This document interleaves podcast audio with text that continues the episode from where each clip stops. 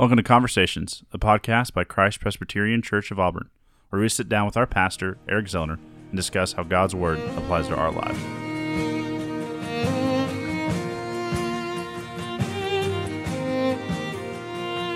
Hello, Eric. How are you doing today? I'm good. How are you? I'm doing well. Um, Welcome back to our listeners. yes, welcome back. I think it's been about two weeks. That's good. Getting into a rhythm now.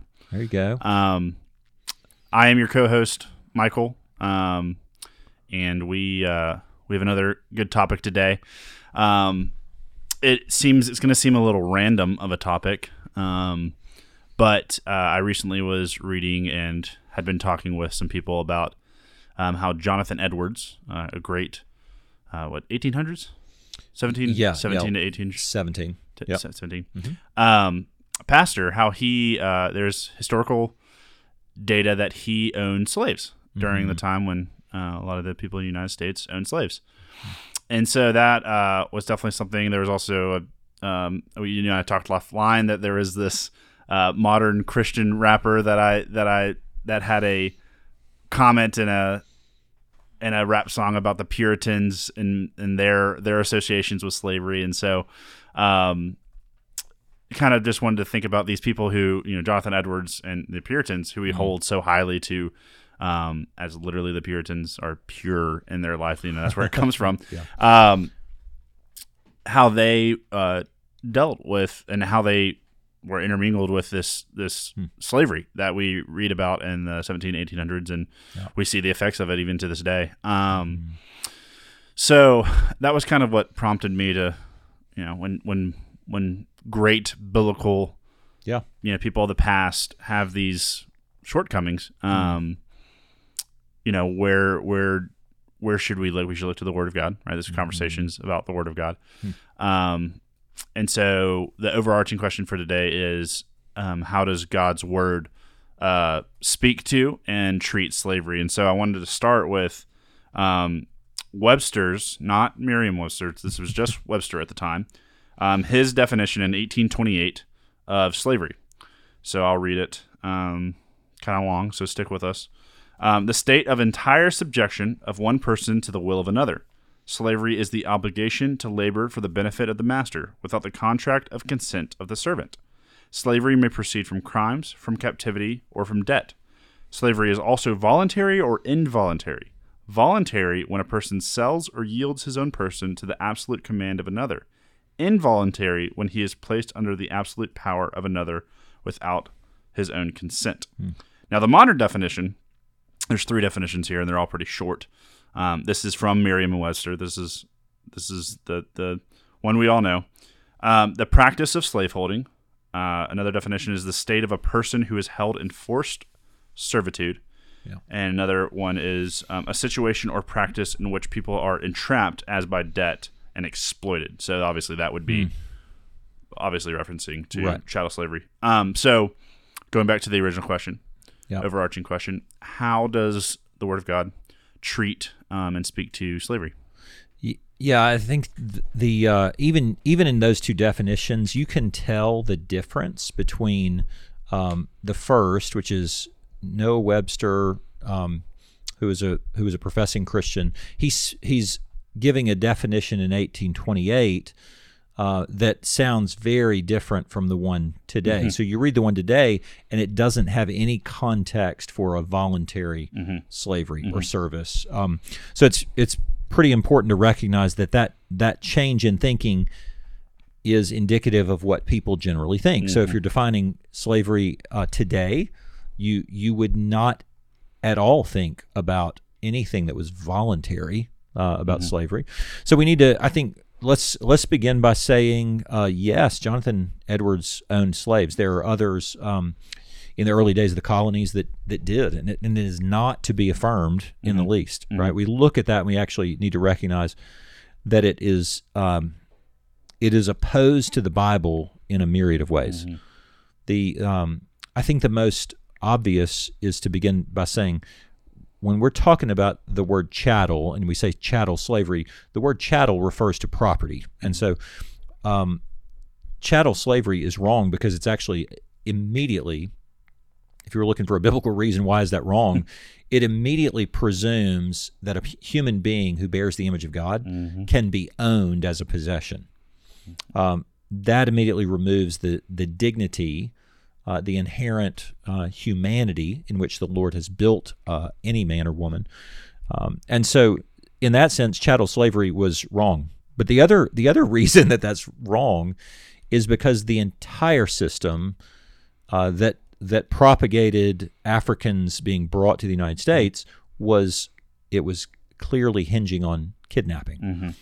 And so the Bible is not at all uh, gray on the issue of kidnapping. So from really from um, Genesis through the rest of the Bible, the concept of kidnapping is not only frowned upon, but it is spoken of as a as an egregious sin. The book of Leviticus is full of of those kinds of things.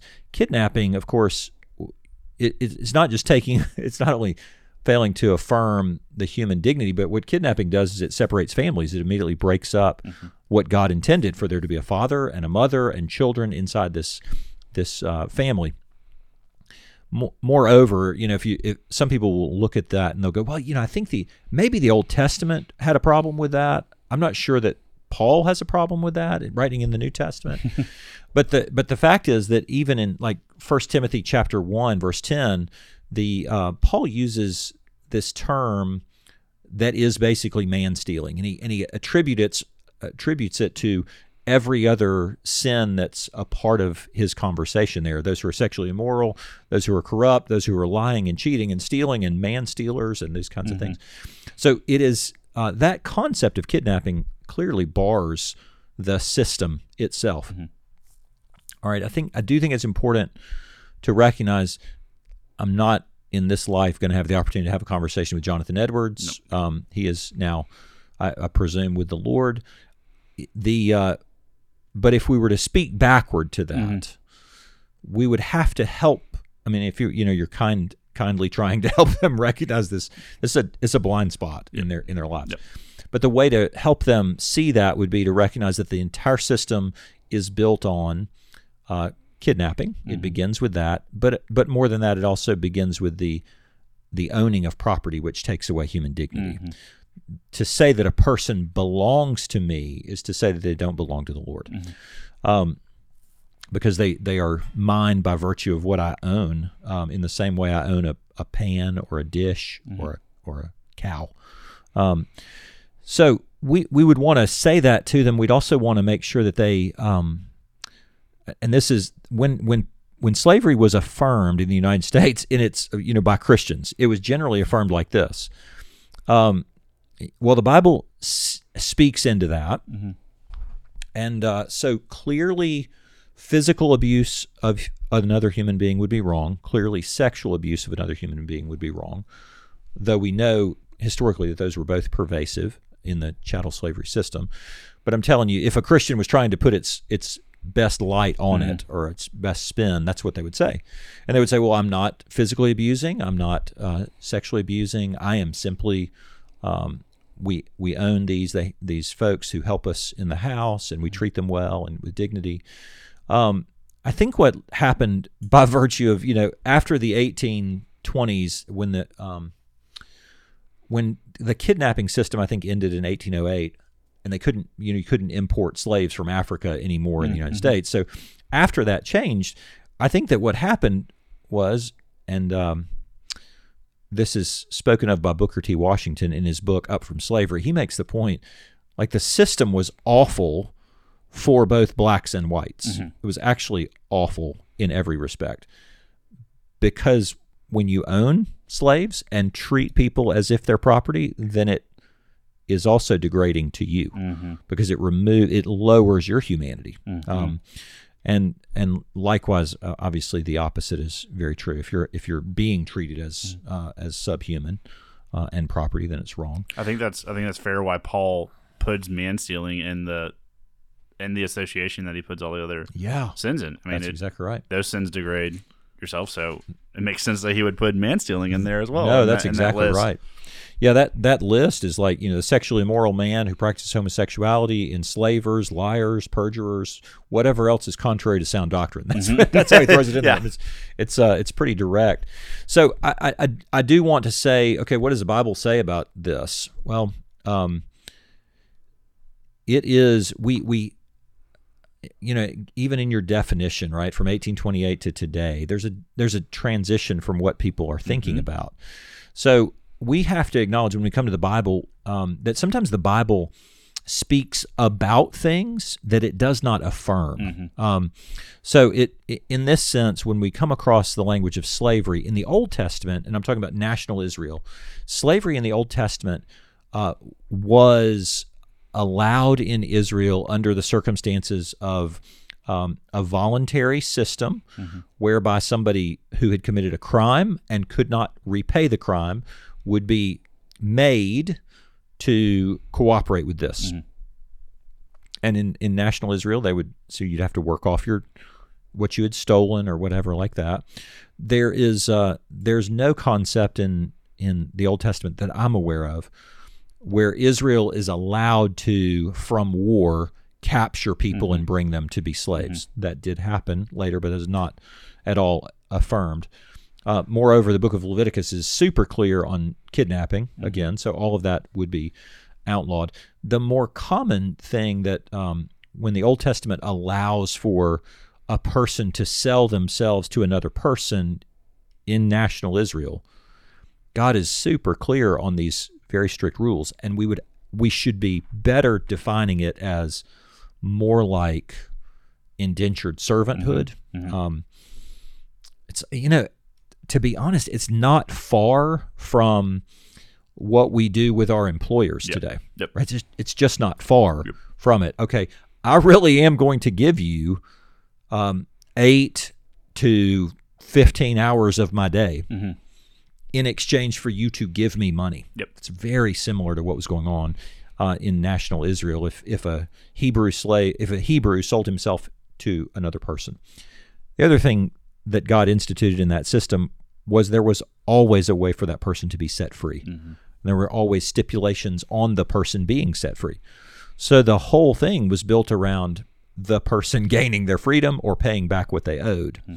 Um, so it, it actually had a. It, it's designed to um, be a deterrent to crime, uh, also be a deterrent to generational debt and poverty, um, and likewise, um, it it had the ability in, in that old system. It also would have had the ability for a person who uh, imagine a, a child who's born to a single mother. I mean, uh, meaning meaning dad's died.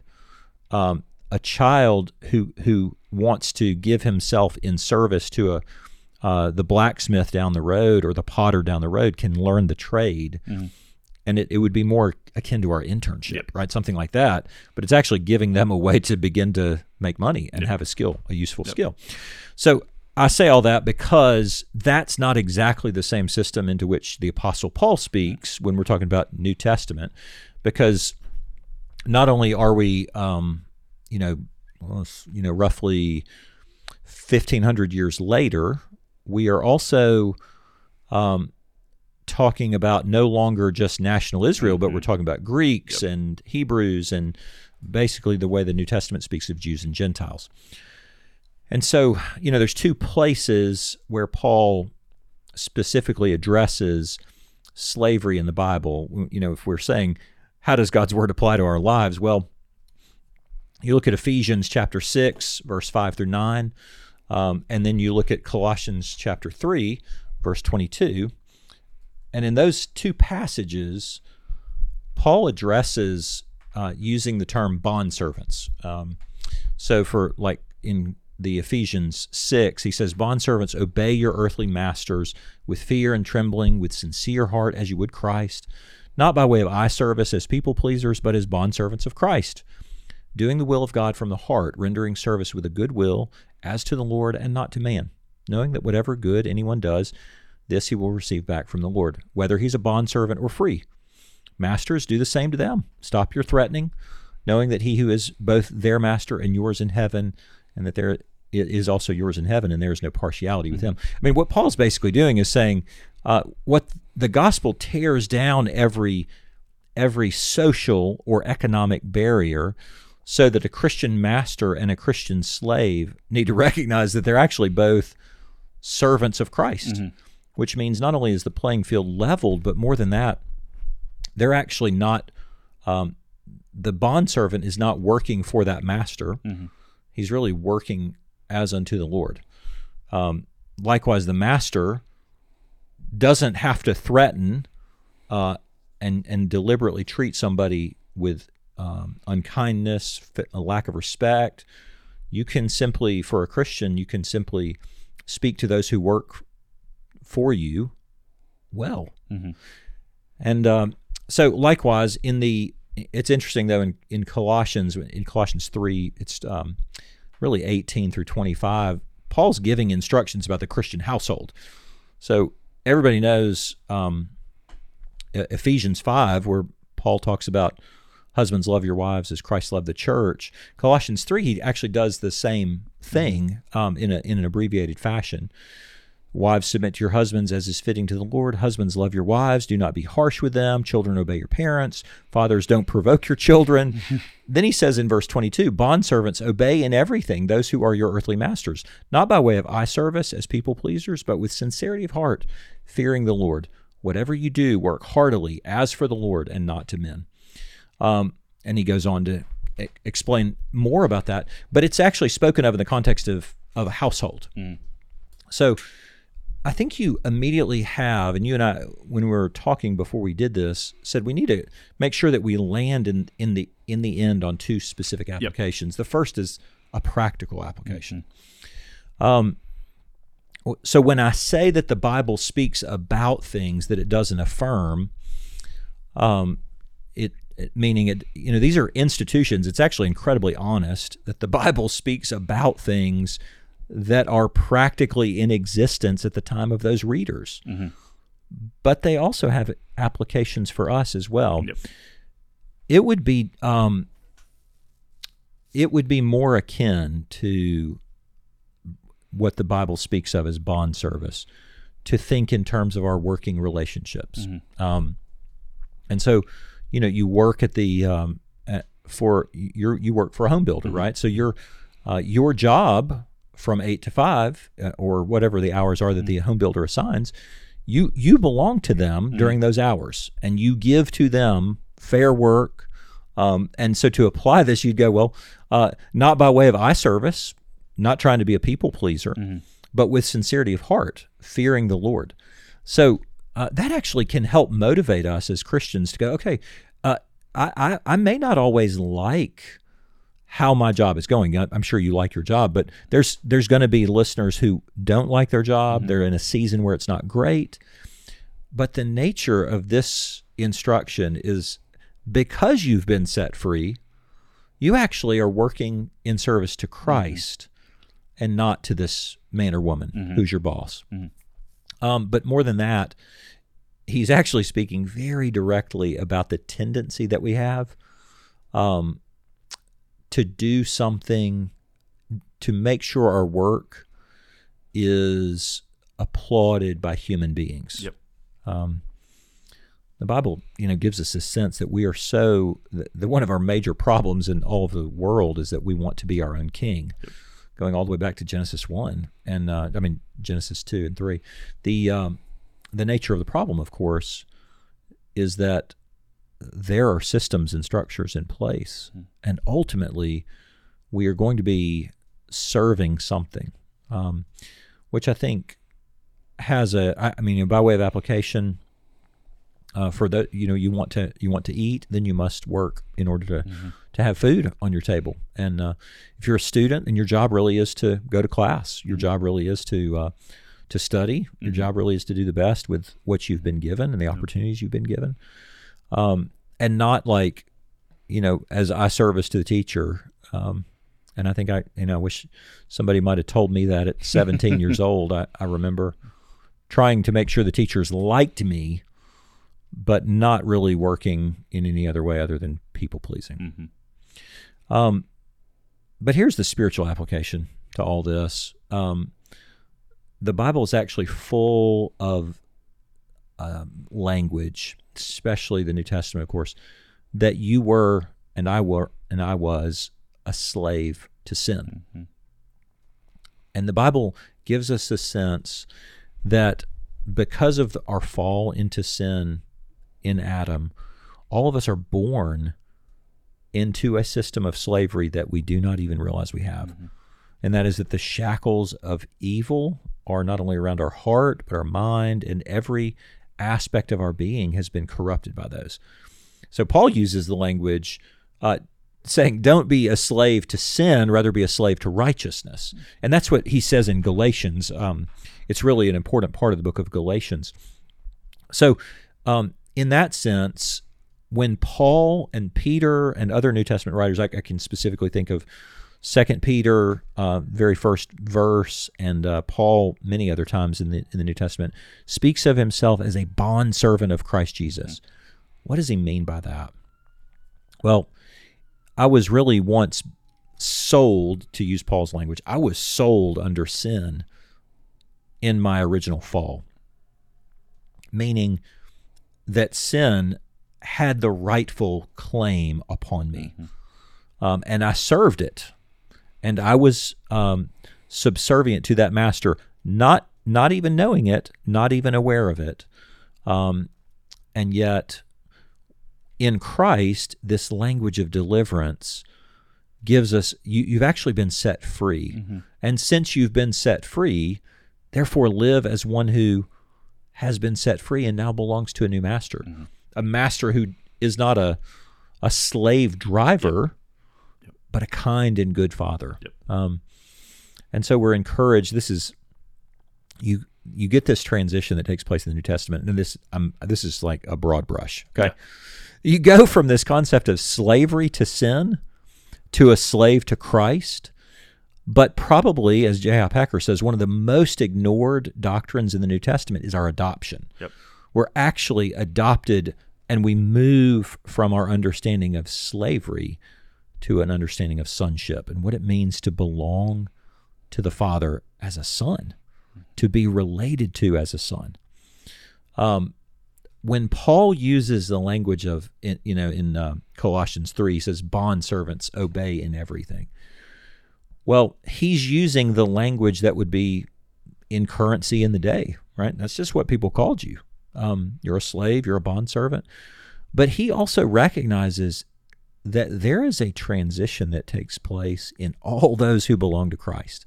That if you've been rescued from sin, you have not been transitioned into a new kind of slavery that continues to bear a weight upon you. You've transitioned into a, a kind of service to the Lord that is fueled by a heart of sonship. So now I'm actually free from sin to serve the living and true God. Um, and so, you know, we talk about this term slavery uh, in the Bible. Uh, there's lots of ugly ways that the Bible had to speak about it in order to hedge against the sin of humanity.